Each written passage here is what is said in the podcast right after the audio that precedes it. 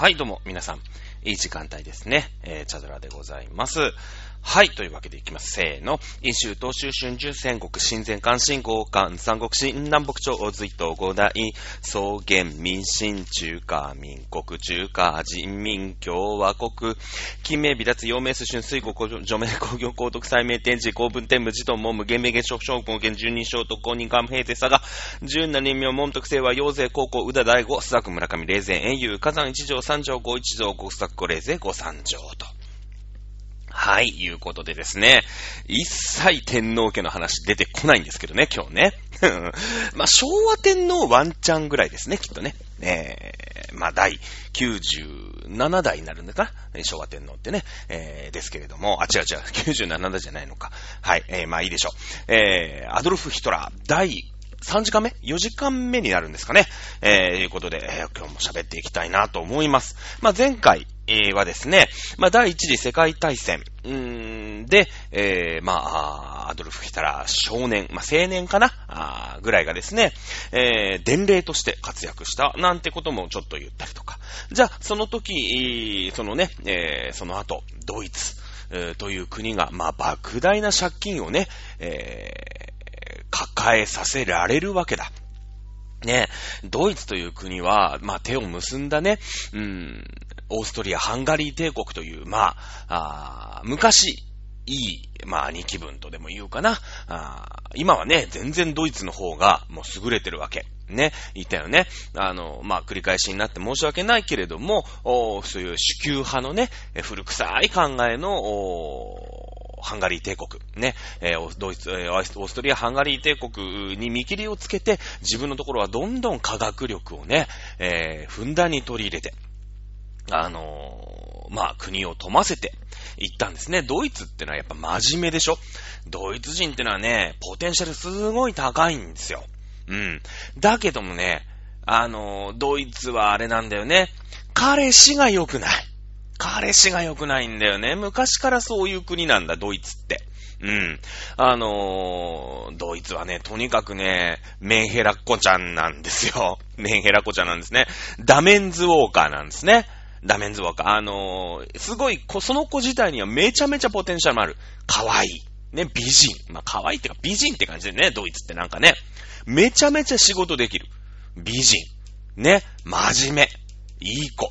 なんだけど、付き合う彼氏が、まあ、最悪なの。ドイツって昔からそうなの。もうね、負ける奴と手を組んじゃうんだよね。これはなぜかっていうと前回言いました。内陸国なので、やっぱ四方八方から攻められちゃうっていうことになると、まあそういう四方八方から攻められちゃう国同士でまとまるよね。オーストリア、ハンガリーもそう。ね、えー、ドイツもそう。まあ内陸国なんだね。もっと言うと、まあオスマン帝国なんてね、中東の方にある、まあ内陸国。この辺も第一次世界大戦と、ね、えー、なんて言うんですか、あこう、仲間になるわけなんだけど、まあ、今回ね、オスマン帝国のことはちょっと脇に置いておきましょう。ドイツね、ヨーロッパの話ですから、オーストリア、ハンガリー帝国、ね、えー、もうさ、ね、そういう、なんていうのかな、軍隊もちっとも近代化しない。まあ、ぐうたらなわけよ。なんか昔俺はブイブイ戦争、ね、喧嘩超強かったぜ、とか言いながら、だけど今はもうなんかゴロゴロして、なんもね、働きも定職にもつかない。ね、えー、で、なんかそのドイツちゃんがさ、一生懸命働いたのに、おい、ドイツつって、うーん、パチンコ行きて、1万とか言ってね、うん、あの、寝転がって、ドイツちゃんが、しょうがないねって、またなの？みたいな。何で何しに行くの？パチンコ？なんて言いながら、でもドイツちゃんはさ、昔からその、オーストリア・ハンガリー帝国の彼氏にさ、ね、昔はなんかさ、こう、かっこよかったのよ。ね、自分を引っ張っててくれた、あわけでしょ？幼馴染で、その時ね、こう、ね、なんか、迷子になった時とかに助けてくれたりとかしてさ、すごいかっこよかったの。だけで、で、まあその幼馴染でついてったら、もうどんどんどんどん没落してって、オーストリア・ハンガリー君はさ、もう、紐みたいになっちゃうんだよね。うん。なんかパチンコ行きて、みたいな。1万、みたいなね。1万丸くくれ、みたいに言うともうしょうがないね、って言って渡しちゃうんだよ、ドイツちゃんって。律儀でいい子だから。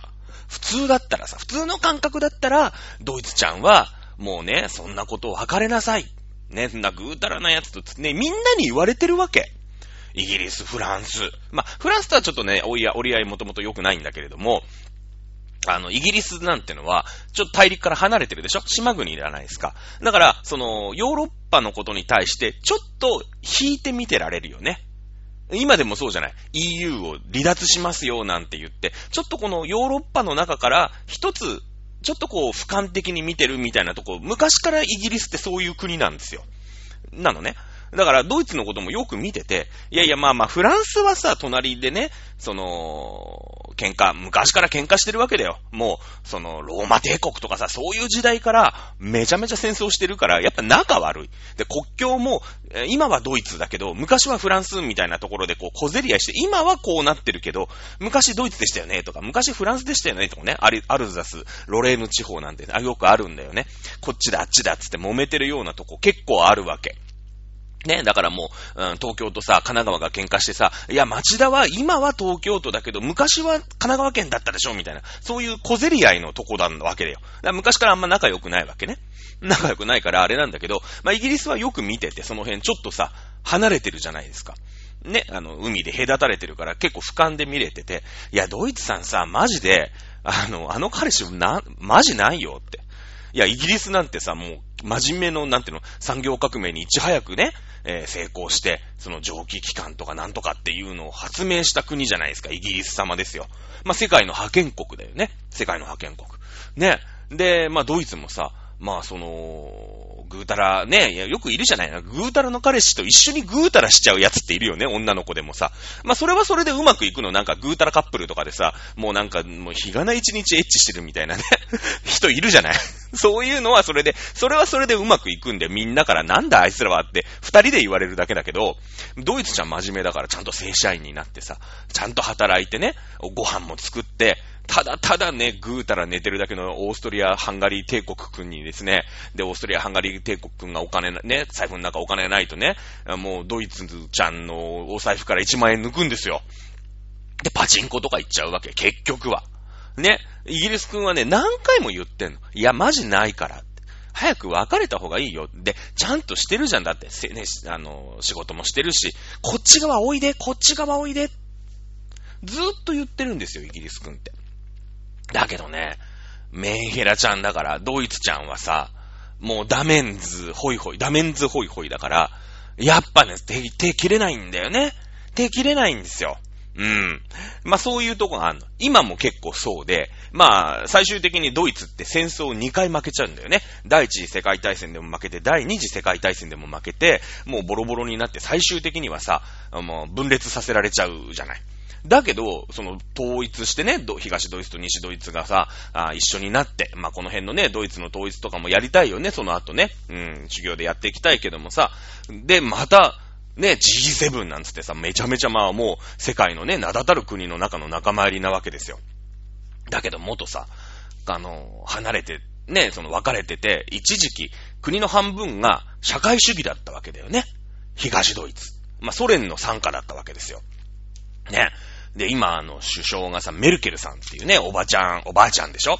メルケルさんってのはもう旧ポーランド。まあ、ソ連の属国みたいなさ、旧、まあ、東ドイツでも言ってもいいですよ。ああいう東ヨーロッパの出身なんだよね。メルケルさんってのは。だから、もともと自分が小さい頃っていうのは社会主義で育ってるわけだ。うん。で、やっぱ、そのメルケルさんだけじゃ、まあ、国のトップのメルケルさんがそんな生い立ちだし、まあ、国の半分が、今でも僕が小さい頃、ねえだって、ベルリンの壁崩壊なんて1992か3でぐらいでしょ？だってソ連が崩壊したのが92なんだから。ねえ。なので、僕が小さい頃、で、僕ね、チャドラーが小さい頃まだ東ドイツ、西ドイツだったから。うん。キャプテン翼に出てくるカール・ハインツ・シュナイダー君は西ドイツの代表だからね。西ドイツの代表ですよ。ドイツの代表じゃない。西ドイツの代表なんですよ。うん。ね。まああったわけだよ。西ドイツっていう国が。東ドイツって国もあって。ね。だから僕の若い頃は社会主義だったよねって育ってる人がドイツの半分ぐらいいるわけ、ドイツ人の。で、やっぱそういうのにさ、抵抗がないじゃない。自分が暮らしてる時の国だから。そうすると、もうさ、しめしめしめ、ね。そういう社会主義、共産主義にね、こう、関心のある人、まあ、抵抗のない人がいるよって言って、中国がバンバンお金出すわけ。中国共産主義の国でしょ。ね。なので、ドイツは割と中国に対して融和的、仲いいんだよね。今回アメリカと中国バッチンコで喧嘩してるじゃないですか。いや、はっきり言って中国はアメリカにはね、勝てないですよ。このままでいったら。あの、習近平でいる以上無理ですね、はっきり言ってね。うん。まあ、習近平の前のね、胡錦涛ってのがいたんだよね。胡錦涛国家主席ってのがいたんだけど、この人はね、切れ者だったんですよね。今、ね、えー、今胡錦涛ナンバー2みたいなさ、が、中国のトップだったら、アメリカに代わって中国がナンバーワンになった可能性はあると思うけど、習近平はバカなんですね。めちゃめちゃバカなんですよ。あの、ダメンズなんですよね。ダメンズなんですよ。まあ、なんだろうね。中国は、まあ、お金持ってるよね。めちゃめちゃお金持ってる。なんで持ってるかってのこの授業で言ったよね。人権を無視して、人々を安くこき使って、ね、社会主義の国、国家社会主義の国ですから、お金をね、あげない。普通だったら、時給1000円はあげなきゃいけないんだけど、ん？えっ、と、みんな500円だから、つって。平等でしょって。ね。本当は1000円あげなきゃいけないんだけど、500円。で、その代わり、安く作れるよね。100円均一の増加とかさ、ナイキとかさ、無印とかさ、ユニクロとかの話しちゃうじゃないですか。で、国家が抜くんですよ。中抜きするんですよ。マージン取るんですよ。で、めっちゃ儲かってて、それをもうどんどん海外にね、うん、じゃあ鉄道を作るためにお金出しますよ。港作るためにお金出しますよ。で、バンバンお金ジャブジャブ出すんですよ。ね。だけどやっぱりアメリカとかも、アメリカもまあ乗りかけてたんだけど、やっぱりさ、え、共産主義、社会主義の中国がこんなに儲かって、いや、ドイツ、東ドイツは失敗、残念だけど失敗しちゃったけど、中国うまいことやったよね。やっぱり社会主義、俺たちの小さい頃やってた社会主義、共産主義っていう国は、ね、あんなに儲かってすごいんだ。で、どんどん中国から投資してもらって。ね、ジャブジャブでもう中国なしではさ、中国との貿易なしではドイツ立ち行かないぐらいの話に今なっちゃってるんですよ。もうドイツは今の今でもメンヘラ女子なんですよね。ダメンズホイホイ。もう中国っていうね、まあお金は持ってるけれども、まあやばい。ね。やばい、えー、ダメ彼氏を、ちょっとこう、味方につけつつ、彼氏と付き合いつつあるんですね。で、今そのアメリカがさ、一生懸命その中国ダメ彼氏をね、えー、あいつダメだよ、あいつダメだよ、付き合っちゃダメだよってみんなに言ってるのが今の米中対立ですよ。はっきり言って。ねドイツがじゃあ今回ね、さすがにやべえと。うん。今の彼氏マジやべえってなって、その中国ね。で、えー、まあアメリカとも仲いいからさ、アメリカちゃんとも仲いいからさ、マジあんたの彼氏ないからって言われて、G7 とかでね、言われるんですよ。みんなで。なんか、同窓会とかやった時に、今誰と付き合ってんの？ってああ、中国くんって言ったら、いえ、中国くんと付き合ってんの？ってって。お金あるけどあいつマジやべえよって。なんか、その、付き合ったら、なんか DV とかするよ、みたいなことをさ、今一生懸命アメリカが言ってるわけよ。ね。え、そうなの？みたいな。だって、すげえなんかいっぱい物買ってくれるし、みたいな。いやいや、そうなんだけど、あいつマジ付き合って、ジャブジャブにそんな彼氏のね、そのなんか何でも買ってあげるよ、何でも買ってあげるよとか、プレゼント攻撃とかです。ありがとう、ありがとうとかさ、やってると、ある日突然ね、俺こんなに物買ってやっただろ、つって DV するよ、みたいな。アメリカ分かってるから、一生懸命それで G7 とかでみんなね、そのクラス会とかで説得してるんだよね。その感じ今。ね。あの、ドイツちゃんってのはね、この時代からね、ダメンズホイホイなんだよね。うん、付き合った彼氏がね、ぐーたらで、付き合った彼氏が戦争に負けたから多大なる借金を背負わされた。そんなドイツだよね。じゃあそれがヒトラーとどう絡んでくんのかって。いうお話に、まあ、なってくるわけですよ。まあそのね、賠償金云々っていうのは、あそれがね、え、実は、その、まあ多大なる借金ってよく言ったよね。あの、一敬円とかさ、言ったじゃない、さっき。はい、結構言ってると思うんだけど、まあそれに対するね、あのー、まあなんていうのかな、噂話というか、まあいろんなことがあるんですけど、ちょっとそれは置いておきましょう。まあ後で、後でまた、あ来週の授業かね、今週の授業か、で喋っていこうと思います。さあ、えー、そんな感じで第一次世界大戦に従軍したんですね、ヒトラーさん。ヒトラーさん従軍しました。で、えー、伝令として、まあ、義勇軍ですから、ね、えー、正規軍じゃないんですけど、義勇軍、まあ、傭兵部隊な、みたいなので活躍したんですよね。えー、もうやっぱり口八丁手八丁の人と、どうもさ、ヒトラーといえば演説でしょ？ね、やっぱりさ、あ人々を魅了する話術っていうのはこれは持ってたんだろうね。持ってたんですよ。で、えー、何何って、な何持ってんのって、あ、フランス軍、いや、俺もなんですよって。騙しのプロだよ。騙しのプロ。で、ちょっと何ですもね、あの、俺のとちょっと見せ合いっこしようみたいなやつ見て、こいつフランス軍ですね。こいつ、だってほら、そんなさ、さあ、俺はドイツの伝令だぞってってさ、フランスの国内でうろちょろしないでしょ、だって。ドイツはフランスに攻め込んでるからね。第一次世界大戦の時は。もうフランスに攻め込んでるから、フランス領だから。ね。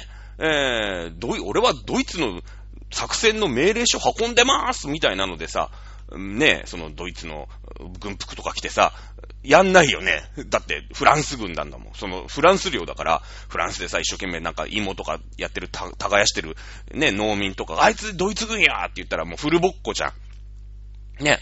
だから、そんななんか、軍服とかじゃなくて、ふらーっとね、うん、行って、こう、情報活動しらっと渡してね、軍の人にとこう、これ、作戦本部長からです。みたいな感じなの。ね。で、やっぱりフランス軍にもさ、そういう奴がいて、ね、しれっと、いや、つってさ、でも、こう、巧みなね、スパイ活動、話術で、ね、こう、仲間にしちゃうわけよ。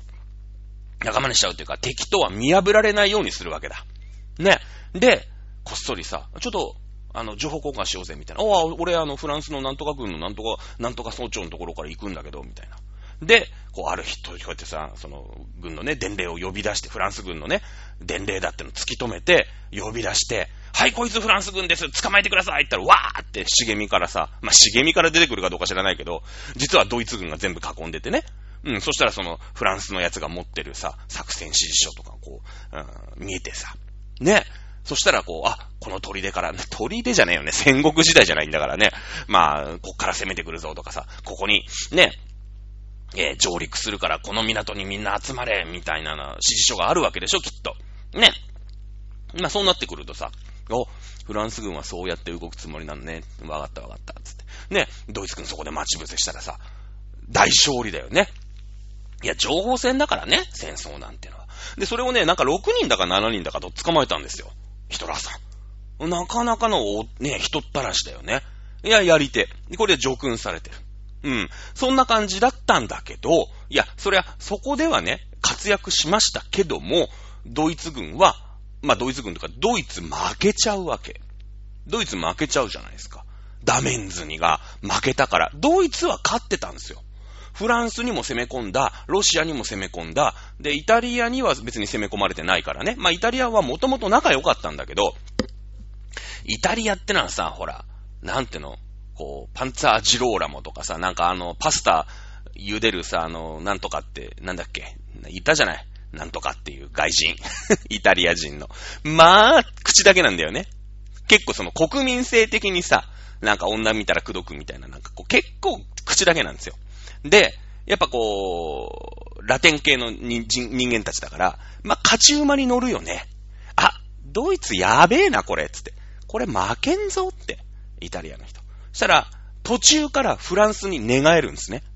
願えるんですよ。な、その、本当だったら、もともと、こう、ドイツとイタリアっていうのは仲良しの国同士なんだけど、まあ、第二次世界大戦でね、また仲良くなるんだけれどもさ、第一次世界大戦でも、最初仲良かったんだけど、うーん、これはフランスの方についてはいいな。イギリス、フランスと一緒にやるか、みたいな感じで、裏切られたんですよ。第一次世界大戦、ギリギリで。ギリギリでね。うん。だから、その、イタリアは一応第一次世界大戦では勝ったんだけど、そのフランスとは仲悪い。もともとそのイタリアとフランスってのは国境線で揉めてるんだよね、やっぱりね。うん。だから、その勝ったんだけど、イタリアは何ももらえなかったんだよね。うん。その、賠償金とかのさ、分配とかがあるわけじゃない。でも、これはもうほぼイギリスとフランス、まあ、あとちょっとロシアね。が、でもロシアはその時さ、もう、第一次世界大戦の後ってのは、ロシアのの国がごっちゃごちゃになるでしょ。革命が起きてソビエトになるみたいなことになるから、もうちょっとうやむやになっちゃったんだ、その子、そこで。なんかね、あの、何、何パーセントは、じゃあロシアにあげますって言うんだけど、そのロシア帝国がなくなっちゃうから、もう、ええええってなってて、そこうやむやになっちゃって、基本的には、ああイギリスとフランスのものなのね。あの、ドイツからの賠償金っていうのは。イギリ、イタリア何ももらえなかったんですよ。ね。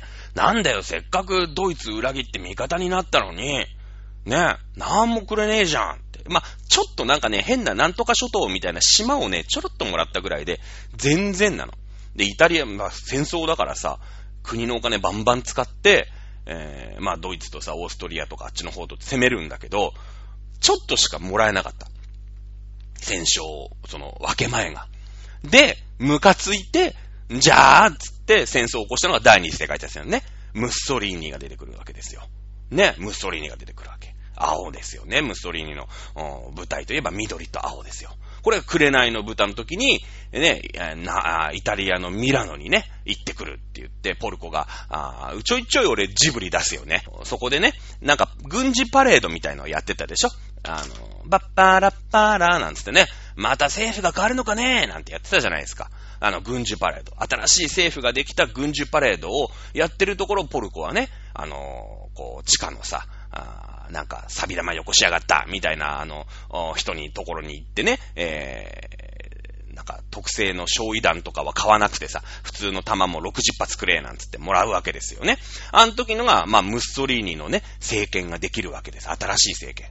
あの時代、あれは、国民熱狂してたでしょ？紙吹雪とか待ってて。ドイツも一緒なんですよ。ヒトラー、まあ後で喋ります。もうちょっと経ってから喋りますけれども、ヒトラーが立てた政権っていうのは、別に恐怖で人々を押さえつけただけでも何でもないんですね。まあ、ムッソリーニっていうね、ファシストの、まあ、創始者なんだけれども、あんな感じで国民にめちゃめちゃ人気があった。国民が大熱狂したんですね。さあ、国民が大熱狂するまでになるナチスドイツになっていくまでには、ね、このヒトラーさんがどう絡んでいくかと。いうことなんだわけですよね。第一次世界大戦終わって、まあドイツは莫大な借金を、まあ抱えている、抱えることになるわけですね。4100億金マルクですかまあ今の日本円にすると軽く、何千兆円とか一京円とかね。これしっかりしたあの、計算がわかりませんけれども、まあとてつもない金額ですよ。ねえとてつもない金額。いやー、参った参ったと。まあ国はさ、超貧乏。だよね。だって、払いきれない。もう、なんだろうね、普通の人がさ、1億円ぐらいの借金しちゃったみたいなもんですよ。ね、普通のサラリーマンが。もう到底払える額じゃない。ね。やっぱそういう人はさ、ね、もうやっぱり、えー、国のね、うーん、なんて言うんですか、そういうさ、あ消防とか警察とかそういうのもさ、ね、予算はキュッキュッってしなきゃいけないよね。だけれども、第一次世界大戦から第二次世界大戦ってのは、まあ、たかだか25年ぐらいしか経ってないんだけれども、そこで、またドイツは戦争をするほどになるんですね。第一次世界。ここが、そのベルサイユ条約って言って、第一次世界大戦で、うーん、ドイツがね、まあ、莫大な借金を、まあ、払うことになった条約がベルサイユ条約っていう条約なんだけど、これのからくりだったりするんです。まあ、ちょっとそのからくり編はね、えー、今回ちょっとヒトラーとは、まあ、関係なくもないんだけれども、えー、もしかしたら、その喋るかもしれない。ちょっと頭に置いといて。ね。お願いします。さあ、えー、その頃のドイツっていうのは、ドイツ帝国なんですね。皇帝がいるわけです。その時のドイツっていうのは、あ皇帝がいる。まあほら、ダメンズのね、オーストリア、ハンガリーも帝国だったよね。王様がいるわけで、まあ皇帝がいるわけです。で、ドイツってのはね、連邦国家で、ちっちゃい国が寄せ集めなんですよね。プロイセン王国とかちょっと聞いたことあったりするでしょ。そのドイツの中の一つのね、地域を治めてる王様がいて、まあその、王様がまあ十何人とかね、ぐらい集まって、一つのまあ国というかね、えー、ドイツ連邦国家。を作って、えー、いたわけです。まあ日本で言ったら、あ県知事に王様がいるみたいなもんですよ。ね。静岡県なら静岡県、えー、神奈川県なら神奈川県。でもさ、あの、その、まあ、ベルリンがあるね、一番栄えてる、まあ、東京都の都知事が一番偉い。みたいなことになるじゃないですか。だから、そのドイツ帝国の皇帝っていうのは、あこのプロイセン王国っていうね、一つのその、まあ、日本で言ったら県みたいな、うん、まあ、県よりもうちょっと大きいかな。じゃあ、関東地方ぐらいかな。うん、の、王様が、ね、えー、そこの、そこを治めてる人が、あイコールドイツっていう連邦国家の帝国の、おまあ、皇帝になる。それを兼務する。っていうことなわけよ。まあ今で言ったら小池都知事が全国の知事会の中で一番偉いから、えー、日本国の、うーん、総理大臣も兼ねる、みたいな感じね。感じ。まあ、ビルフェルム一世とかさ、ビルフェルム二世なんてね、えー、いう人たち、人が、まあ、治めてたわけなんだけれども、うーん、まあ、なんていうのかな、ビルフルム、ビルフェルム二世、まあ、この人がドイツの皇帝としてね、えー、戦争を、まあ、追っ始めるわけだ。この人が、だから、まあ、男性なんですけれども、まあ、さ、今、さっきで言うと、このメンヘラ女子ですよね。ダメンズウォーカーなわけですよ。で、戦争した。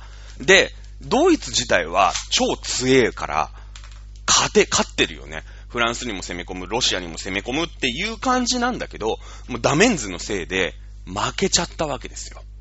負けて、とんでもない額の賠償金を払うっていうことに、まあ、国民はいきなり知らされるんだよね。だって国民と、ドイツ国民としては、なんかよそで戦争してるから、負けた気がしないじゃん。ただドイツっていう国がダメンズと付き合ってて、で、ダメンズが喧嘩に負けたから、なんか、その、どうしてくれんだ、みたいになって、もういろんなところから袋叩きになって、あの、お前んとこの彼氏ボコボコにしたからよ、つって。ね。あの、お前、彼女なんだろ？つって。な。えー、明日までに50万。みたいな感じ。ね。いやいやいやいやいや、あのそもそも、その、オーストリア、ハンガリー帝国の皇太子が、セルビアにのこのこ出かけてって、あの、戦争に勝ったからっつって。で、皇太子がバーンって、まあ、暗殺されたから、なんかもうさ、ね、もらい事故みたいなもんじゃん。なんか。まあ、よ、彼氏がさ、一人の時に、なんか、よそで喧嘩し、始めてね、よそで酔っ払って、なんか、酔っ払い同士で喧嘩したみたいな話ですよ。そしたら、その、酔っ払い同士の喧嘩で済めよかったんだけど、その酔っ払い同士の喧嘩がさ、もういろんなところが絡んできちゃって、ね、で、彼氏べっこべこにやられちゃって、え何その彼氏喧嘩すんの？みたいな。じゃあじゃあ私も行くから、みたいな。大丈夫？みたいに手貸したら、もう割とあらゆるところから彼氏タコ殴りにあっちゃって、で、彼女の方ね、ドイツちゃんの方は、もうそこそこさ、その、毛利蘭みたいな感じでさ、強いのよ。やっぱ。ね。あの、軍隊とかも強、強いし、その、なんていうの、近代化してたから、もう彼氏はなんか素手とかでさ、ベコベコにやられてるんだけど、もう彼女の方はさ、何、なんかね、メリケンサックは持ってるわ、なんか、なんていうの、あの、ビビビビビっていうさ、あの、なんていうの、電気が流れるやつ。わかんない。ねえ、えー、が持ってるしさ、もうなんか、ナイフは持ってるわで、もう戦争にか、なんか、喧嘩売ってきてる人に、もう、ボコボコに逆にしちゃうわけ。だから、彼氏、彼女結構無傷なんだけど、彼氏は、もうボロボロボロボロにやられてるでしょ。で、もう彼氏が、いや、参った参った、もうもう無理です、高三ですって言っちゃったから、言っちゃったから、え、あの、お前ら付き合ってんだろって言って。じゃあ、お前も負けね？って、殴られてる方が言っちゃうわけ。言、言われ、言っちゃうわけ。彼、かねドイツちゃん、金、彼女が殴、今までもうマウント取ってボッコボコに殴ってたフランスとかが、えー、ちょっと彼氏今降参したって言ったじゃん、つって。だから、お前も負け、つって。ね、俺勝ちね、って。マウント取られてる方だよ。な、ね、フランスとかが。あの、ドイツちゃんにマウント取られて、今、もう殴られてるやつが、お前、お前が負けだから。つってだって彼氏負けたじゃん、つって。お前ら付き合ってんだろってなって、ね、ね、あの、じゃあ、なんか、すげえなんか殴ってきたじゃん、つって。はい、慰謝料、ね、50万とかって言われてるわけ、今、ドイツちゃん。さあ、そんなドイツ、もう国としてさ、まあその、ドイツ帝国。だって、その帝国でさ、まあその、皇帝が追っ始めた戦争なわけでしょまあ、その皇帝同士がさ、仲良かったから、じゃあって言って手貸したわけだ。まあ、付き合ってたわけだよね。うん。国民からしてみたらさ、その皇帝どうなのってなるよね。ね。だって国民、ね、軍隊的にはさ、フランスに馬乗りしてぶん殴ってるわけですから、いけいけみたいなもんじゃん。だけど、その、ね、手回してさ、昔仲良くかなんだか知らないけど、そのぐーたらの彼氏と手切らないでね、うーん、ちょっとこう、哀れんでさ、同情してさ、彼氏がよそで酔っ払って喧嘩したとこにさ、どうしたのどうしたのつって、私強いから手貸すわ、なんつってさ、ねえ 喧嘩に混ざっちゃったから、ほっとけよかったんですよ、彼氏の喧嘩なんか。ね彼氏、ぐうたらなんだからさ、ほっとけよかったんですよ。セルビアと、ね、えー、戦争してりゃよかったんだよ。セルビアとオーストリア、ハンガリーだけにしときゃよかったんだよ。酔っ払って喧嘩して。それをなんかのこのこさ、ね、あの、彼氏からいきなりなんか LINE かな、LINE 通話かなんか来てさ、なんか今酔っ払って殴られてんだけど、つって、え、どうしたの？って言っちゃったんだよね。それがもう運の好きで、まあ、ダメンズと付き合うとろくなことないんですよ、ドイツちゃんね。かわいそうだよね、本当に。で、えー、皇帝、まあ、ドイツの皇帝はですね、結局、オランダだったかな？にかなんかに、まあ、亡命をして、まあ、余生を過ごすことにはなります。まあ、つまり、ドイツ帝国がですね、崩壊するんですね。ドイツ帝国は崩壊をします。で、えー、でもさ、その国として、まあ、あなんていうのかな、まあ、あドイツ帝国、ドイツ共和国になるわけだよね。その、まあ、無理やり革命みたいなもんですよ。まあ、逃げちゃったから。フランスはさ、その王様をね、引きずり出して、ギロチンでジョーンってやったから、まあ、フランスの帝国がなくなりました。フランス共和国になりましただけど、まあ、その責任を取るじゃないんだけど、やっべってなって、このまんまだと、まあ、責任問題になるなって言って、あの、ドイツの帝、あの、皇帝はですね、えー、逃げちゃったんですね。逃げちゃったんです。ある日突然ですね、もう国中の財宝という財宝をがめて、まあ、どっかその一つプロイセン王国の王様だからさ、ドイツの帝国のね、えー、皇帝だけど、プロイセンの王様だからやっぱ財宝を持ってるわけで、まあ、そりゃね、えー、なんだろう、その国家にしてみたらね、ドイツの中の一つの国だから、まあそれはそれは国にしてみたらさ、ね、ちっちゃいかもしれないけど、でもこのままいたらさ、その、結局皇帝が、その小池百合子が悪いみたいになるわけでしょ？ね、ドイツのその一番有名な、有名なとか有力なプロイセン公国の王様だから、ドイツ皇帝を名乗ってるわけだから。そうすると、ぼやぼやしたらさ、じゃあなんだお前の持ってる財宝で賠償金払えよ、みたいな責任問題になるよね。なんか。ね。なるじゃないですか。まあもちろんそのいろんな王様から少し取るんだけど、いやいやいや、あんた皇帝だったでしょ、つって。ね、のこのこ喧嘩に出てってのお前でしょみたいになるじゃない他の王様からしてみら。ね。だから、その、逃げちゃったんですよ。財宝を持って。とんずらこいたんです。で、王様いなくなっちゃったから、どうするって言って。でも他、そんな負けた後にさ、他のね、えー、プロイセン王国の、まあ、皇位継承者のさ、2番目、3番目っても当然いるわけじゃないですか。まあもちろん、その息子とか娘とかとも一緒に逃げるんだけど、でもその、なんか全員、その一族老頭引き連れて逃げることはできないから、まあ一応そこの皇位継承は、じゃあこいつみたいな奴はいるわけだけど、なりたいと思わないよね。そんな負け戦しないじゃないですか。ね。じゃあその隣にいたさ、うん、例えばザクセンとかさ、うん、まあいろいろ広告があるわけだよね。ちっちゃい国がいっぱいあるんだけど、そこのやつが、じゃあドイツ皇帝名乗るかって言ったら、いやいや、そこはもうずっとプロイセンから出してんだから、プロイセンさんお願いしますよ、みたいな。もうドイツがイケイケどんどんでさ、こっからガッポガッポ儲かりますよって言ったら、やっぱ手挙げるやついるかもしんないけどさ、もうこっからは苦難の道じゃないですか。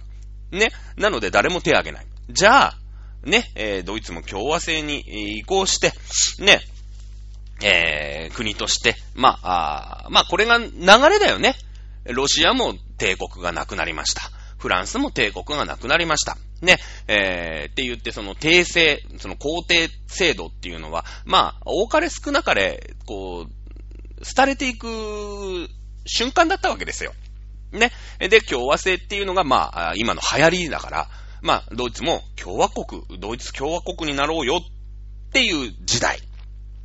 さあ、えー、軍に入っていた、あまあ、ヒトラーさんなんだけれどもね、えー、ヒトラーさんは、まあ、1919年、ね、えー、評議会に、まあ、入るんですね。これが、あまあ、30歳になるのかな？あ計算すると。で、この評議会、ね、革命、えー、調査委員っていうのに、まあ、なるわけなんです。まあ、この人さ、喋り、べしゃりで生きてきた人だよね。さっきの一第一次世界大戦中も、まあ、べしゃりでさ、なんとかこう切り開いてきた。べしゃりの才能あるんですよ。あと人をこう、騙し抜くとか、うーん、人を垂らし込むとかっていうのは、あ才能があったわけ。ね。で、まあその、国としてさ、その、なんだろう、共和制になるんだけど、軍隊ってのはまあ残るでしょね。だって、日本だってさ、自民党から、あ民主党に政権が変わったって、別に自衛隊は自衛隊じゃないですか。軍ってのは残るんですよ。で、その、まあ、国としてさ、こう、革命が、まあ、起きそうな予感がするじゃない。その共和制になるのだって基本的には革命で起きてるわけ。普通の国っていうのは。だけど、まあ、ドイツの場合は、王様、国皇帝が逃げちゃったから、まあ、なんか共和制ってのに、革命っていう革命じゃないけど、まあ、なりましたみたいな。でもなんか、革命もどきみたいのでなってるわけね。で、国がやっぱり、ふらふらっとしてるじゃない。で、結果的には賠償金とかさ、まあ、敗戦国っていうのの中で、やっぱ国がふらふらするわけですよ。で、隣を見れば、1900、何年だ？あ世界恐慌が1929年だから、ロシア革命って1917年とかそのぐらいじゃなかったでしたっけ？ねその、いわゆるさ、うーん、共産主義、社会主義っていうものが、こう、まあ、その後何年後にはさ、もう、そのソビエト連邦っていうのがね、バーンってできるわけ。ってことは、もう、えー、えー、っと、1922年かな？ソビエト連邦の、できたのはね、1922年なんだけど、まあ、もう10年後にはさ、でっかい国として、こう革命をしてね、国としてソビエト連邦っていうのがまあできてくるわけですよ。うん。で、えー、その前の状態だよね。ベルサイユ条約が1919年だから、あとまあ10年ぐらいなんだけど、この10年っていうのはさ、いろんな国で、え、なんかもう、社会主義とか共和なんだろう、社会主義とか、そういうのやったらいいんじゃねえっていうね、感じ。ね、えー、の世の中なわけよ。なんでかって言ったら、もう、ヨーロッパ中で戦争してて、国がもうさ、どの国もグラグラじゃない。で、そういった時って、もう、まあもちろんね、勝ったは勝ったんだけど、フランスだってさ、ドイツにね、マウント取ってぶん殴られてるわけだから、えー、ちょっと大変な状況じゃない。まあ、イギリスはね、少し引いてましたから、まだ良かった。まあ、アメリカ一人勝ちだよね。それ前回、あのー、何ですか、第二次世界大戦に行くまでにね、世界恐慌っていうのが、じゃあなんで起きたのか？っていう話で、アメリカ一人勝ちだっていう状況に、まあ、なってるわけだよね。まあ、その、一人勝ちすぎちゃって、それがバブルを引き起こして、それが弾けたのが、まあ、世界恐慌と。いうことに、まあ、なっていくわけなんだけどもね。まあ、世界恐慌を待たずして、ドイツっていうのは経済ずったぼろに、まあ、なっている、わけですよ。わけでしょ？で、なってくるとさ、こう、まあ、革命の機運っていうのが高まってくるんだよね。うん。やっぱり国としてさ、普通に運営してて、例えば今日本って、ん、まあまあ、それはまあコロナで大変だけど、それは世界、全世界そうなんだけどもさ、うーん、今じゃあ、この国家の体制をね、ゴロッと変えて、転覆して、共産主義国家を作ろうとかさ、そういうことってあんまり思わないじゃない。今その日本って、まあまあうまくいってる。まあいろいろ問題はあるよ、そりゃね。それは問題はあるコロナとかで。でもコロナだって誰やったってうまくいかないだろうから。じゃあ、ねえ、なんかその民主党？国、ね、立憲民主党にして、ねえ、ぐらっと変えて、どうなの？みたいな感じあるじゃない。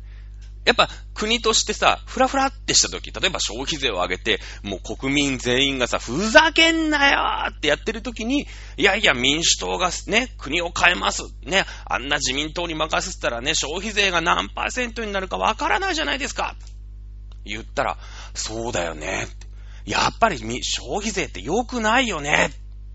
っていうことで、民主党政権になったわけですよね。うんですよ。今別にさ、これでまたね、コロナ復興増税とか言い出したらわかりませんよ。ただ、今の状態からすれば、うまいことやってるじゃないですか。アメリカのね、えー、第一の味方として、あ日本っていうのはすごい存在感を国としてね、今、あ国家、まあ、全世界の中でも増してるし、じゃあ対中国っていうものをアメリカが、あ思って今バチバチにあそこの親分同士が喧嘩喧嘩してるんだけど、まあ、中国に近いよね、日本ってね。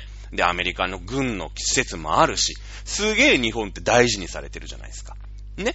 だからその国家として今、まあ、まっとうにやってる。うまいこと言ってるよね。まあもちろんそれはね、いろんな問題はあるけどね。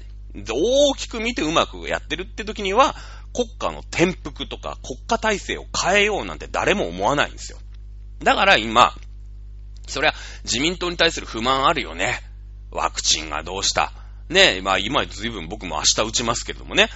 僕は明日打つんですけど、ね、コロナ収まらないとか、時短要請で、ね、お酒、酒飲めないとか、逆に酒が売れなくて店が潰れちゃうとか、そういった不満はバンバンあるけれども、じゃあ、その、なんて言うんですか、うーん、世論調査とかしてみてさ、じゃあ自民党が40%、にな、40%です、35%ですって言うんだけど、じゃあ、立憲民主党何パーセントって言ったらもう4%とかなんですよ。ね。いや、それは自民党に対する不満はあるんだけど、じゃあ、国家を転覆して、ね、立憲民主党に任せてみようとか、維新の会に任せてみようとか、ね、えー、あと何でしたっけ？国、国民えー、民主党だっけ？わかんないけど、に任せてみようかっていう人はほんと3%とか2%からほぼほぼ無視できるような人しかいない。つまり、その、自民党政権今の現状に対する不満あるよ。飲みにも行けない。マスクはしなきゃいけない。いろいろあるけれども、じゃあ国家を転覆してやろうとは誰も思ってないんだよね、今ね。思ってないんですよ。もう、立憲民主党も支持率下げてんですよ。5%から4%とかに下げてんですよ。うん。だって誰がやっても不満があるじゃない、今。どうしたってってみんな思ってる。ね。えー、いきなり今の日本の話になりましたけれども、えー、当時のさ、ドイツってのはもう国がもうフラフラでしょ？いきなり一敬円とかのさ、何千兆円とかの賠償金ですよとか言われてるわけ。そうするともう国の体制をガッと変えないともう無理ですよね。っていう世の中なんだよ、ドイツって。で、そこで考えられてきたのが、その、帝国、うー、ね、その、皇帝がいる世の中ってのはおかしいよね。ね。やっぱり今回ね、共和制に一応なんかさ、なったけど、なんとなくこうトレンドを組んでね、なったけど、もう一個、ね、ソビエトと一緒。ソビエトも一回共和制になったんです。ソビエトの帝政からね、うん。そこから共和制になって、もう一回革命が起きて、社会主義、ソビエト連邦ができた。ロシア帝国からロシア共和国になって、えー、ソビエト連邦になったんです。だから、そういった機運がヨーロッパ中にどこでもあったわけ。だもう、ヨーロッパ中がソビエト連邦みたいになる可能性があったんですよ。実は。で、ドイツなんかさ、その負けの、ね、フランスとかイギリスとかイタリア、まあイタリアもそうだけど、勝った国はいいよ。まだ。ね。一応なんか賠償金みたいのも入ってくる、勝ちましたっていう国民のなんかさ、勝ったぜ俺らみたいなのもある。ね。なんか、あまあまあ、よくやってくれた感もあるじゃない。政府に対して。軍に対して。だけど、ドイツは負けたわけだよね。で、そのダメンズのオーストリア・ハンガリーは解体。ね。解体されました。で、その向こう、もっと向こう側のオスマントルコっていうね、オスマン帝国も解体されました。もう、ただただ、解体されちゃったらさ、もう、責任、戦争の責任は全部ドイツちゃんが悪いいうね、感じになっちゃうじゃない。で、ね、まあ、なるから、その、皇帝はさ、高飛びしちゃうんだけれども、結局ね、結局なるんだけれども、その、国は、ね、共和制に変わっても、でも、前のね、えー、ドイツ共和国になったって、その、チャラになるわけじゃないわけ、戦争の責任が。だから、その、やっぱ国として一番ふらついてる時じゃないですか。そういう時ってやっぱりさ、大きく変えないと、国って良くなんないよね。いやいや、あのー、もう、共和制じゃなくて、うーん、社会主義の国を打ち立てよう。っていうのが、軍隊の中にも広まってくるわけよ。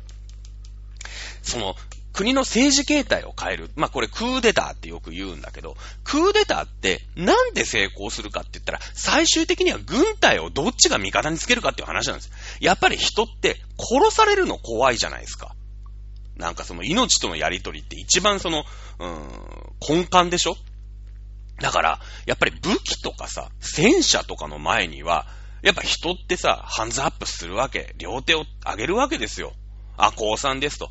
軍が味方につく。だから今の政府のところに、ね、もともとだから、あロシア帝国、ロシアじゃなかったあドイツ、ね、ドイツ帝国に軍があってさ、まあそいつは強かったんだよね、フランスに攻めかわけ、攻めたわけだから。で、よかったんだけど、その親玉の皇帝逃げ出します。で、共和制になりました。一応共和制の下にその軍がいるんだけれども、軍としても、え、えってなるじゃないですか。なんか。なんかその、今までね、えー、皇帝の軍だったわけなんだけれども、いきなり共和国の軍でしょみたいになっても、じゃあ、その、実際武器を持ってるわけで、軍っていうのは。で、軍が、いきなりね、今から俺たちが、ね、その、政府というかさ、国を掌握するって言って、その戦車とかさ、ね、その、兵隊さんとかがね、こう、いろんな首相官邸とかさ、大蔵省とかさ、なんか放送局とかを占拠しちゃったら、もう誰も勝ち打ちできないじゃないですか。で、基本的には、そういう時のための軍、そういう時のためっていうかさ、そう、外国が攻めた時に、それを跳ね返すための軍だから、国の中で一番、なんていうの、体育会系じゃない。ぶばってるじゃないですか。ね？それそうだよね。日本だってそうだよ。ね。もう自衛隊がさ、いきなりなんか放送局とか NHK とかさ、首相官邸とかいきなり選挙したら、もう無理じゃん。特に日本なんて誰も銃持ってないわけ。まあ、警官はちょっと持ってるかもしれないけど、持ったところでさ、あんななんかポケットに入るような銃でしょ？あの、青島くんがね、踊る大捜査線で取られたみたいなさ、まあ、リボルバーの銃ぐらいじゃない。もうね、でも、もう自衛隊だはさ、戦車からミサイルからめっちゃ持ってるじゃん。あの人たちがなんかやり出したらもう終わりなわけですよ。手、誰も手出せないの。ね。よそから攻められた時に何とかするのが自衛隊なんだから。それと一緒で、その、なんていうの、こう、軍隊の中で、え、もう社会、俺たちの力で、社会主義の国、共産主義の国立てるしかなくねいう考えが、軍隊の中に、はびこってくるんだよね。国がもうずったぼろだからさ。いや、俺たちならできるよ。だって、武器弾薬は俺たちしか持ってないんだもん。ってなるよね。日本でも起きたんですよ、これ。ね。226事件、515事件なんて皆さん、ご承知の方いらっしゃるんじゃないですか？えー、まず起きたのが1932年5月14日。私誕生日5月14日なんですけどね。5月15日に起きたのが、えー、海軍の将校。まあ、海軍の兵隊さんだね。えー、偉い兵隊さんたちが起こした515事件。これは、ロンドン海軍軍縮条約っていう、まあ、条約が結ばれるんですね。第一次世界大戦の後に。うん。えー、ロンドンで結ばれた海軍軍縮条約も、やっぱりさ、軍艦とかを持ってるから戦争になっちゃうんだよ。第一次世界大戦もそうだけど。ね。第一次世界大戦ってさ、人類が初めて起こした世界大戦でしょ今まで、国と国がちょっとバトったりとか、ね。えー、まあ、よくて1対2ぐらいの戦争ってのはあったよ。あったよ。当然ね、人類の歴史なんてのは戦争の歴史だからね。うん。あったけども、こんなもうヨーロッパ中どこ行ったって戦争なんてのは初めてなわけ。第一次世界大戦ってぐらいなんだから。で、もうそういうのはさ、マジ勘弁だわって世界中が思って、ロンドンで海軍を軍縮しましょうよ。ね。えー、まあその時にさ、戦勝国になったのがイギリスでありフランスでしょで、まあ、イギリスがその時の世界の覇権国、今で言うとアメリカみたいなもんなの。アメリカっていうのはまだこれからなんだよね。まだできたばっかりだし、ここで、ね、第一次世界大戦の後、ね、空前の好景気、バブル景気だったわけ。いろんな発注が、第一次世界大戦の最中にアメリカに入る。第一次世界大戦終わって、その後の復興でアメリカに入る。よね。これでバブルになった。これが弾けたのが世界恐慌なんだけれども、ね、そ、そのプロセスを経て、国が豊かになってアメリカが超金持ちになってからアメリカが覇権を握ることになるわけですよ。もうちょっとはかかるんだ。いや、まだまだなんか新興国のうーん、なんかお金持ちの国みたいな感じ。まあ今で言うと中国とかね。まあもちろんその中国は今、今で言うとそのイデオロギーが違うから、ちょっとなんか、はすっぱな感じがするけれども、まあ俺たちの仲間なんだけれども、まだまだ新参者でも金は持ってるよ、みたいな感じ。今、その時のやっぱり、えー、と、なんていうの、世界の中心って言えば、やっぱりイギリスであり、フランスだったんですね。とにかく、で、フランスはやられてるから、イギリスだったんですよ。イギリスだったんですね。うん。で、イギリスの海軍の軍艦の数って決まってるじゃん。なんか100隻持ってるとしたら。で、その、今の国力に応じて、イギリスの艦船、ね、艦隊の数から何割引き、何割引きで、アメリカは、あイギリスの8割まで持っていいですよ。ね、えー、フランスはイギリスの7割まで持っていいですよ。ドイツはイギリスの5割まで持っていいですよっていうのを決めたんですね。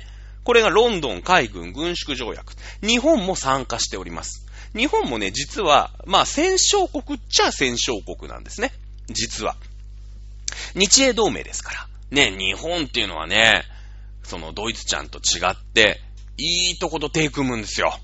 か、あの、なんだろうね。揚げまんの彼氏、彼女をね、捕まえるんだよね。捕まえるんだよね。うん。唯一失敗したのが第二次世界大戦だけ。第一次世界大戦でも日英同盟ってね、もう世界の覇権国のイギリスと仲良かったんですよ。今もそうでしょ？ね、第二次世界大戦ではアメリカと喧嘩しちゃいましたけれども、第二次世界大戦終わった後はアメリカと仲良くやってますよね。もう一番の古文みたいな感じになっちゃってる、なるじゃないですか。ね？なので、あな、割とね、日本はね、付き合う人をね、間違えない。ただ、第二次世界大戦の時には、そのダメンズホイホイのドイツちゃんと仲良くしちゃったんですね。仲良くしちゃったんですよ。このね、ドイツちゃんがサゲマンだったんだよね。うん。サゲマンのダメンズホイホイなんだよ。日本はですね、ドイツちゃんと付き合ったばっかりに、ね、えー、アメリカ君からズタボロにされるんですね。されるんですよ。うん。ね。えー、ドイちゃん、ドイちゃん下げマンなんですよね。気をつけた方がいいよね。はい。まあ、そういう形で、ロンドン海軍軍縮条約と結びます。まあ、日本はさ、ブイブイ言わしてる時でしょ。日清戦争を勝ちました。日露戦争を勝ちました。まあ、第一次世界大戦はね、その、日本近辺でこう、戦争をしてないから、まあまああれだけど、もうさ、日露戦争なんかで、ロシアのね、ロシア帝国の軍隊、まあ、これ破ったのが1904年ですから、ね、えー、もう海軍様々なわけですよ。あの日本、あのちっちゃいんじゃ、まあ、日本があのロシアの艦隊を破るなんてのは、もう世界的大ニュースなの。もう、そうだね、日本のサッカーがブラジルに勝ったみたいなことだよね。なんか。わかりやすいかな、わかりにくいかな、知らないけど。ね、えー、まあ、それでね、で、そのロンドン、まあ日本もさ、大、大国、超大国としての、やっぱ振る舞いで、日本もね、ちょちょちょちょちょちょ、ロンドン海軍軍縮条約とね、やっぱ結ばないと、やっぱ世界が戦争になった時にさ、もうどんどんどんどんその、軍艦を作ったらいいみたいなさ、やっぱ良くないじゃんって。で、軍艦もね、作るのにはお金がかかるし、維持するのにもお金がかかるでしょって。で、あい、ね、その、イギリスが何隻作ったから、じゃあうちも何隻で、うちも何隻でってやったら、きりないじゃないですか、つって。そうなってくるとさ、やっぱり持ってたら使っちゃうから、やっぱ世界大戦とかなるんすよって。これはちょっと防がないと、やっぱり、まずいっすよねって。うん。いうことで、そのロンドン海軍軍縮条約っていうのを、まあ、あ日本もね、おいでおいでって、結ばされるわけ。うん。で、えー、だけどさ、海軍として見たら、まあ、ロシアにね、日清戦争勝ちました、日露戦争勝ちましたって、もう、有頂天のもう鼻高々なんだけど、よくわかんない、その、政府がね、ロンドン海軍軍縮条約を結んだので、えー、今から日本の海軍の保有関数ね、えー、戦艦はまあ、じゃあ、50席にしてくださいとか言われたらさ、こう、削られちゃうわけじゃない。予算とかも削られちゃうし、新しい艦艇、艦とかも作れなくなっちゃうしね。うーん、こう、変え、軍がさ、小さくなっちゃうじゃないですか。いやいや、待ってください、政府さんよ、と。誰のおかげでね、日本はこの超大国の仲間入りできたんですか僕たち海軍がね、ロシアぶっ倒したからでしょつって。いきなりなロシアなんか、なんとか海軍ね、えー、ロンドン海軍軍縮条約なんてやれても、言われても、従わねえっすよつって。ね。言ってブチ切れたのが、1932年5月14日の、5月15日の海、えー、515事件。なんだよね。なんですよ。ね。で、まあ、その後、1936年、4年後の2月26日に、今度陸軍が、ね、あのー226事件ってのをまあ起こすわけですよ。まあ2月26日は寒いから海に入れないので陸軍、5月15日はあ暖かくなってきたから海に入れるから、あの海軍のクーデターっていう風にまあ覚えるんだけどね。226と515は覚えるんですけれども、ね、えー、やっぱりさ、国として、あのー、まあ世界恐慌なんかがさ、まあ起きるわけだよね。1929年。ふらふらっとするわけですよ。そうなってくると、やっぱり軍っていうさ、武力を持ってるところっていうのが、どう動くかで国が左右される。ね、えー、さっきも言いましたけれども、まあ、ね、えー、ドイツ軍も、俺たち武器持ってんじゃん。これ、俺たちで革命を起こそうぜ。これ日本でも起きたわけだよね。実際起きたわけで。犬飼剛っていうのがね、ロンドン海軍軍縮条約って結んできた奴が悪い。あいつを倒せば俺たちはもっとね、ロンドン海軍軍縮条約なんか関係なく、うん、のびのびね、ね、世界の海を日本が行けるのに、ね、もっと領土取ってこれるのに、あいつが悪い、あいつが変な条約結んできたから、あいつ殺せっていうのが、まあ、起きるわけだ。クーデターね。まあもちろん2回とも日本の方は未遂に終わるんだけど、ドイツもそうなんですよね。えー、そういった感じで、まあ、クーデターを起こす軍隊、ね、えー、軍人の中に出てくるわけだ。で、えー、その評議会、まあ、ヒトラーさんはですね、革命調査委員っていうのになる。この革命調査委員ってね、スパイですよ。スパイ。ね、軍の中にいて、あれ？こいつはちょっとなんか普段の言動から見たら危ねえな。うん。あれ？こいつなんか変なエージェントと会ってるぞ。なんか吹き込まれてる。普段読んでる本、こいつ、資本論とか読んでるな。ね、危ねえぞ、これ、社会、ね社会主義というかさ、になるぞ。社会主義でこいつなんか、あ、なんか、軍の偉い奴同士でなんか集まってんなって、町長機とか仕掛けてさ。あ、これは、軍のね、えー、クーデターを起こす奴らだ、みたいなのを調査する役目。なんかヒトラーのさ、そのなんていうの？戦争のヒトラー、私たちが知ってる、なんかさ、ヒトラーっぽくなってきたじゃない。今まであんまりヒトラーっぽくなかったじゃない。ね。革命調査員ってなるんですね。で、内部でスパイをして、その共産化、まあ、ボルシェビ、ボルシェビチ化っていうのかな？なん、なんだけど、にな、なっていく軍隊の中で、やっぱそういうのを先導するやつを、とっ捕まえる役、あと密告する役を仰せつかるんですよね。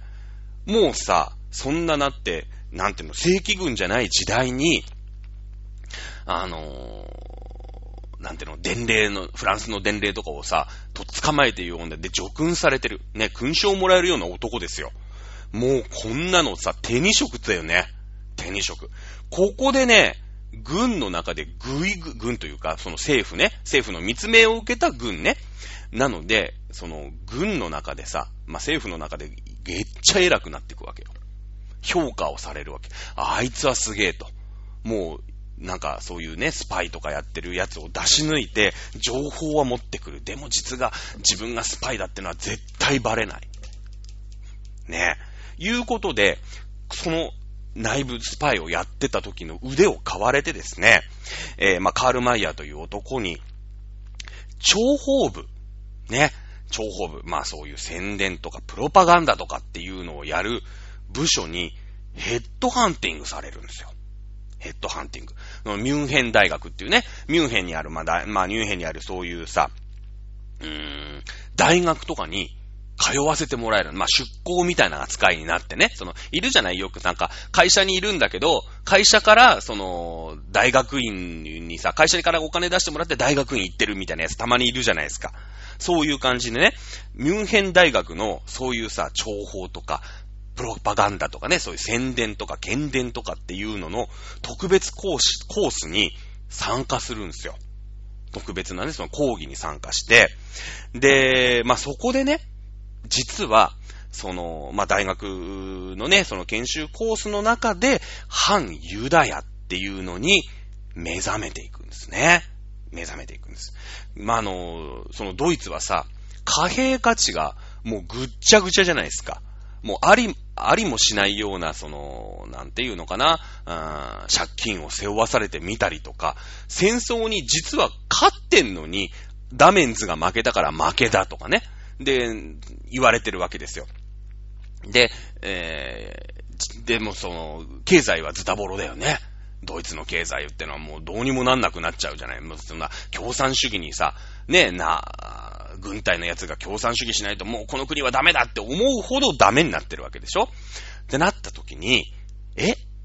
ユダヤ人って、なんかズルして儲けてんじゃねえって、やっぱ教えるよね。これ実際そうで、まあユダヤの歴史ってその昔ユダヤ教とかキリスト教の話をした時に言うんだけど、言ったと思うんだけど、ユダヤ人ってのは国を追われて世界中点でバラバラチリチリになるわけですよ。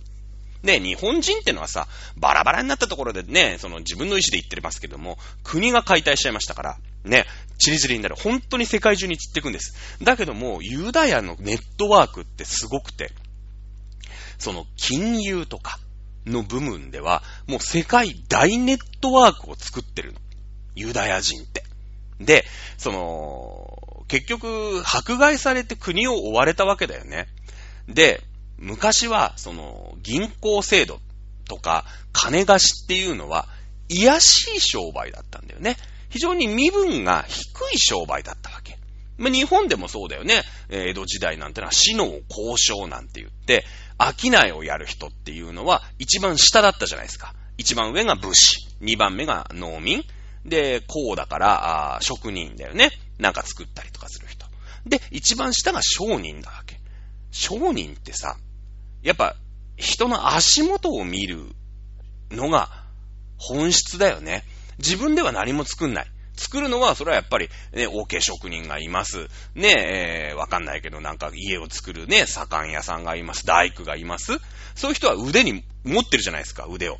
だけど、じゃあ、OK 屋が作った OK を買ってきて、OK が必要な人に、ちょっと色つけて売るっていうのが商人ですよね。これ非常に癒しい商売なんですよ。これマスクの話で昔しましたよね。マスクの話。ね、えー、去年コロナでマスクが買えない時にメルカリで1万円で売る。もちろんこれはマスクっていうね、本当に緊急事態でしたから、あ政府によって規制はされましたけれども、じゃあ、 SMAP の解散コンサート、嵐の解散コンサート、ね、5000円のチケットを5万円で売るこれはさ、本当に行きたい人は5万円払っても買うよね。メルカリで売る？あるよね。ね。足元見てさ、5000円のものなんだけれども5万円、10万円って言って、買いたい人がいたらどんどん値段が上がっていく。で、そのチケットを持ってる人っていうのは儲かるわけだよね。基本的に言ったように、まあ、ロシアのね、えロシア革命かなまあ、社会主義の共産主義の説明の時に言いましたけれども、他人、まあ他人というかね、人の足元を見て金儲けをするっていうのは癒しい商売なんですよ。で、逆に言えば、ユダヤ人みたいな国を追われて、そういう癒しい商売にしかつけなかった人たちがいるわけだ。もう、それでしか生きていく道がなかったの。自分たちはネットワークしかなかったから。あ、あそこにね、今、お金を欲しい人がいるぞって言ったら、みんなでそこにお金を貸して、利子を取る。ね。商売もそうだよね。あそこでマスクが足りないぞって言ったら、マスク、まあマスクだからあれなのかもしれないけど、ね、あそこで今、木材が足りないぞって言ったら、え、いやいや、ここでめっちゃ木材集まってる、ね、余ってますよっていう、世界的なネットワークがユダヤ人ってあるから。ね、その余ってるところから、え、余ってるんでしょ？木材って。ね、普通だったら1本ね、えー、わかんない、じゃあ1000、1000円なんだけど、ね、売りたくないこの木材。なんか邪魔くさくないですか？つって。ね、500円だったら買ってあげるよって言って、500円で買うんですよ。で、たったったってユダヤ人同士のネットワークがあるから、あ、500円でユダヤ、ね、ここの、なんかわかんないからアフリカってところから木変えたよって。ね。そしたらあるユダヤ人が、すげえ木が足んないとこがあってさ、なんか例えば住宅地を作るとかで、あるじゃない、そういうの。ね。なったら、あ、いえ、木、木や、500円で買ったの？つって、ここね、今すげえ木ねえから、木3000円で売れるよって言ったら、ユダヤ人同士でその木を移動して、ユダヤ人3000円で売るんですよ、木を。ね。汚ねえでしょ？汚い商売なんですよ。やっぱり、商売人ってね、癒やしいんですわ。特に資本主義の、資本主義の商売人って癒やしいんですね。だからユダヤ人がやってた。だけどもうどんどんそういうのがさ、もう富が富を呼ぶよね。ただその3000円で売ったお金で、ね、なんかわかんないけど、うーん、なんだろうね。な、なんでもいいんだけど、じゃあ鶏肉なら鶏肉、今、さっき今日食べたからだけど、鶏肉がなんかめっちゃ余ってると。ね？作りすぎちゃった。たら、いつもだったら500円で買えるんだけど、250円、グラム250円なら買うよって、いっぱい買うじゃん。ね。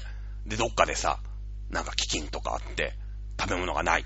鶏肉が余ってんだよね。鶏肉普通は500円だけど、余ってるって言うから250円で買ったんだって。君たちお腹減ってるでしょって。普通鶏肉って500円だよね。うーん、お腹減ってるの欲しい。1000円なら売ってあげるんだけどなーっていうのが、ユダヤ人のネットワークでできるんだよね。そう。そういうシステムで世の中金が回ってるっていうのを、このミュンヘン大学の研修コースっていうので、ヒトラーは学ぶんですね。うん。この利子。まあ、今はね、物で説明したから、ちょっとあれかもしれないけれども、まあ、お金にしてみたら、結局、人、お金がないところに利子を取る。ね。ただでさえ国の中の経済ずったぼろだから、そんな中でも、ね、お金がないわけだから、やっぱりね、えー、お金を貸してくれるとこに、すごいこう、行くよね、みんな。いやいや、もう今月の、ね、ミルク代ないんですわ、つってお金貸してくださいってユダヤ人のとこ行く。お金借りる。でも、借りたら、返さなきゃいけないし、利子払わなくちゃいけない。そうやってどんどんドイツ人貧乏になっていく。ユダヤ人どんどん儲かっていく。っていう側面があるよね。っっていうのを、このミュンヘン大学で習うんですね。やっぱり利子を取って、ユダヤ人が儲かるやり方っておかしいよね。ね。銀行、まあそういうお金を貸すっていうシステムをユダヤ人に頼ってちゃダメだ。これを銀行として国有化。国がやろう。国が一旦、ね、えー、国民にお金を貸す。ね、えー、それで、えー、まあ、利子を取ってもちろん返してもらうんだけど、でも国だからさ、本当に国が困ってる、ドイツ、ドイツの国民が困ってる時には、安い利子でね、今なんかそうじゃないですか。不景気のためにさ、金融緩和なんてよくやってるでしょ何、0%とかでやってる。いくら、どんどんどんどん国をね、お金を貸し、国民にお金を出して、まあ、えー、厳密に言うと、えー、銀行のね、日銀から普通の銀行、みずほとかさ、UFJ とかにお金を貸して、で、そのお金を我々が借りれるように、借りやすいようにするっていうのが、まあ今の金利政策なんだけれども、そういう風にしなきゃいけないよねっていうのをこのミュンヘン大学で学ぶわけ。で、今どうなってるんだ？ユダヤ人が儲け倒してるよね？っていうのが、この、ドイツ人、ドドイツのね、ミュンヘン大学で学んでる30歳ぐらいのヒトラーさん。ね。で、えー、そんなのを学んで、で、軍のね、ボリシビキって言うんだけど、まあ、共産化だよね。うん、共産化。えしてるのを、やっぱりさ、軍っていうのは、うーん、そのドイツが、ドイツのためにとかさ、ドイツの軍、ドイツを守るんだっていう風に、ちょっと右翼っぽいとこあるじゃないですか。ね、えー、日本でもやっぱりそうだよね。日本のためにとかって、なんか、うーん、言うやつがさ、軍隊、自衛隊入ったりするじゃないですか。やっぱそういうもんだよね、軍隊って。でもそうじゃなかったら、その国家を転覆してやろうっていう風に、その武力を使われたら、もう終わりなわけですよ。ね。だから、そのなんとかね、えー、共産主義の思想に染まらないように、ドイツのドイツ人としての誇りを持て、ドイツを守るんだ、ドイツは強いんだっていうのを徹底して教育する係に、ヒトラーは就任するんですね。ほら、なんかヒトラーっぽくなってきたでしょ。ここで、その、例えば予備役とかの人たちが軍隊に戻ってくるとか、ね、例えば、うーん、そう、なんていうのかな、えー、ドイツの、ね、もともと、うん、軍隊に、ね、まあ、病院に行っててさ、怪我しちゃったとか、で、戻ってきて、実際のその軍として、に来るときに、やっぱりさ、戦争でね、怪我しちゃったとか、なってさ、一旦こう軍隊を離れた人っていうのはさ、いや、戦争ってよくねえよなとかさ、なんか世界平和とか、なんか軍とか考えちゃダメみたいな感じになるじゃない。だけど軍としてまたこう、徴兵されて戻ってきた時には違うんだと。俺たちがドイツを守るんだっていう風に教育するな、しなきゃいけない。その、洗脳しなきゃいけないよね。洗脳しなきゃいけない。その係になっていくんですよ。ここで。ね。なんか、そのね、えー、ドイツのその軍隊の中で、えー、左翼みたいなね、えー、共産主義に溺れてるやつを内部スパイしてきた、来たりとか、ね、えー、その服役するときのね、あの、服、服員っていうのか、軍に戻るときの再教育する係に、えー、この後ね、えー、情報係、プロパガンダ係としてこのカール・マイヤーという人間に見出されて、ね、ミュンヘンの国家大学に、ね、国立大学かななんかに行ってですね、研修コースで、反ユダヤ主義、ね、やっぱあいつらが儲けてるから、やっぱ俺たちは俺たちなんだっていうのを徹底して学んで、それを今度、軍隊でね、えー、復員する人たちの教育係。ここで、ね、やっぱり初めてさ、徴兵されて、若い、若い、こう、兵隊さんとかも来るわけじゃん。なんか、えー、来ました、みたいなね、感じのそういう国を守るみたいなさ、愛国心みたいのがあんまりねえやつとかもいるんだけれども、それをさ、まあ、ある意味洗脳していかなくちゃいけないわけだよね。ここで、演説の腕を徹底して磨いたんですね。やっぱり、その一般大衆よりもさ、その軍に来てるから、ある程度覚悟はあるじゃない。ああ、軍ってそういうところだよなって覚悟はあるんだけど、その人たちが、うん、やっぱりそうだ。俺たちがドイツを守るんだっていう風に洗脳していくから、まだちょっと一般大衆を洗脳していくよりもハードル低いじゃない。ね。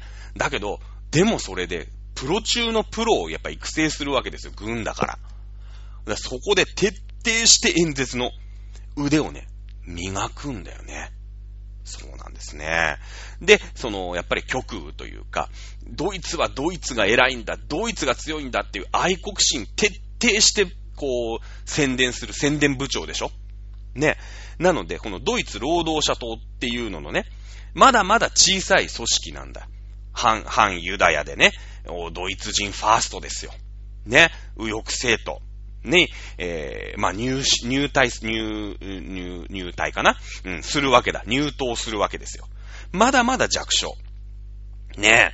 ここで、うーん、なんていうのかな？まあ、スカウトをされてね、入党していくわけ。でもさ、このドイツのちっちゃい政党、まあ日本で言うと、まあまあ、共産党は一番左側の党ですけれどもね、まあそうだな、今だったら、なんだろう、幸福実現党みたいなもんですよ。一番の極右ね。ちょっと言ってること過激だけど、全然国民からは相手にされてない、みたいなぐらいの党員。で、軍の中で、そういうね、わざわざさ、その、すごい愛国愛国の人を宣伝部長にしとかないとさ、そういうための、ね、教育だから、教育する教育係ってそういう人置いとかなきゃいけないじゃない。もう、日本大好きで、もうね、なんか昔の軍国主義みたいのを徹底して教育するような人を置くじゃないですか、当然。ね。だけども政治の世界では、まだまだ弱小なんですよ。ヒトラーさんが所属するところの、ドイツ労働者党っていうのはね。うん、まあ、あの、後で、昔、ね、その後、後々にこうナチスにはな、なっていくわけなんだけれども、ね。えー、いう感じ。なんか、なんか匂ってきたね。なんか匂ってきた。うん。ということで今日はこのぐらいにしようかな。まだまだね、こっからヒトラーが全国民を熱狂させるまでになってくる。まださ、まだ教室レベルだよ。ねえ。なんか、はいはい、つって、今日から入隊ね、えー、軍隊に入隊する、来てください。ね、これから君たちはドイツを守ることになります。ね、えー、こっからドイツの愛国心を植え付けるために私が教育をいたします。このぐらいのレベル。まだまだ国民全体が熱狂して、ナチスドイツなってくるには時間がかかるんですね。それを次回やっていこうと思います。それではまた来週お楽しみください。さよなら。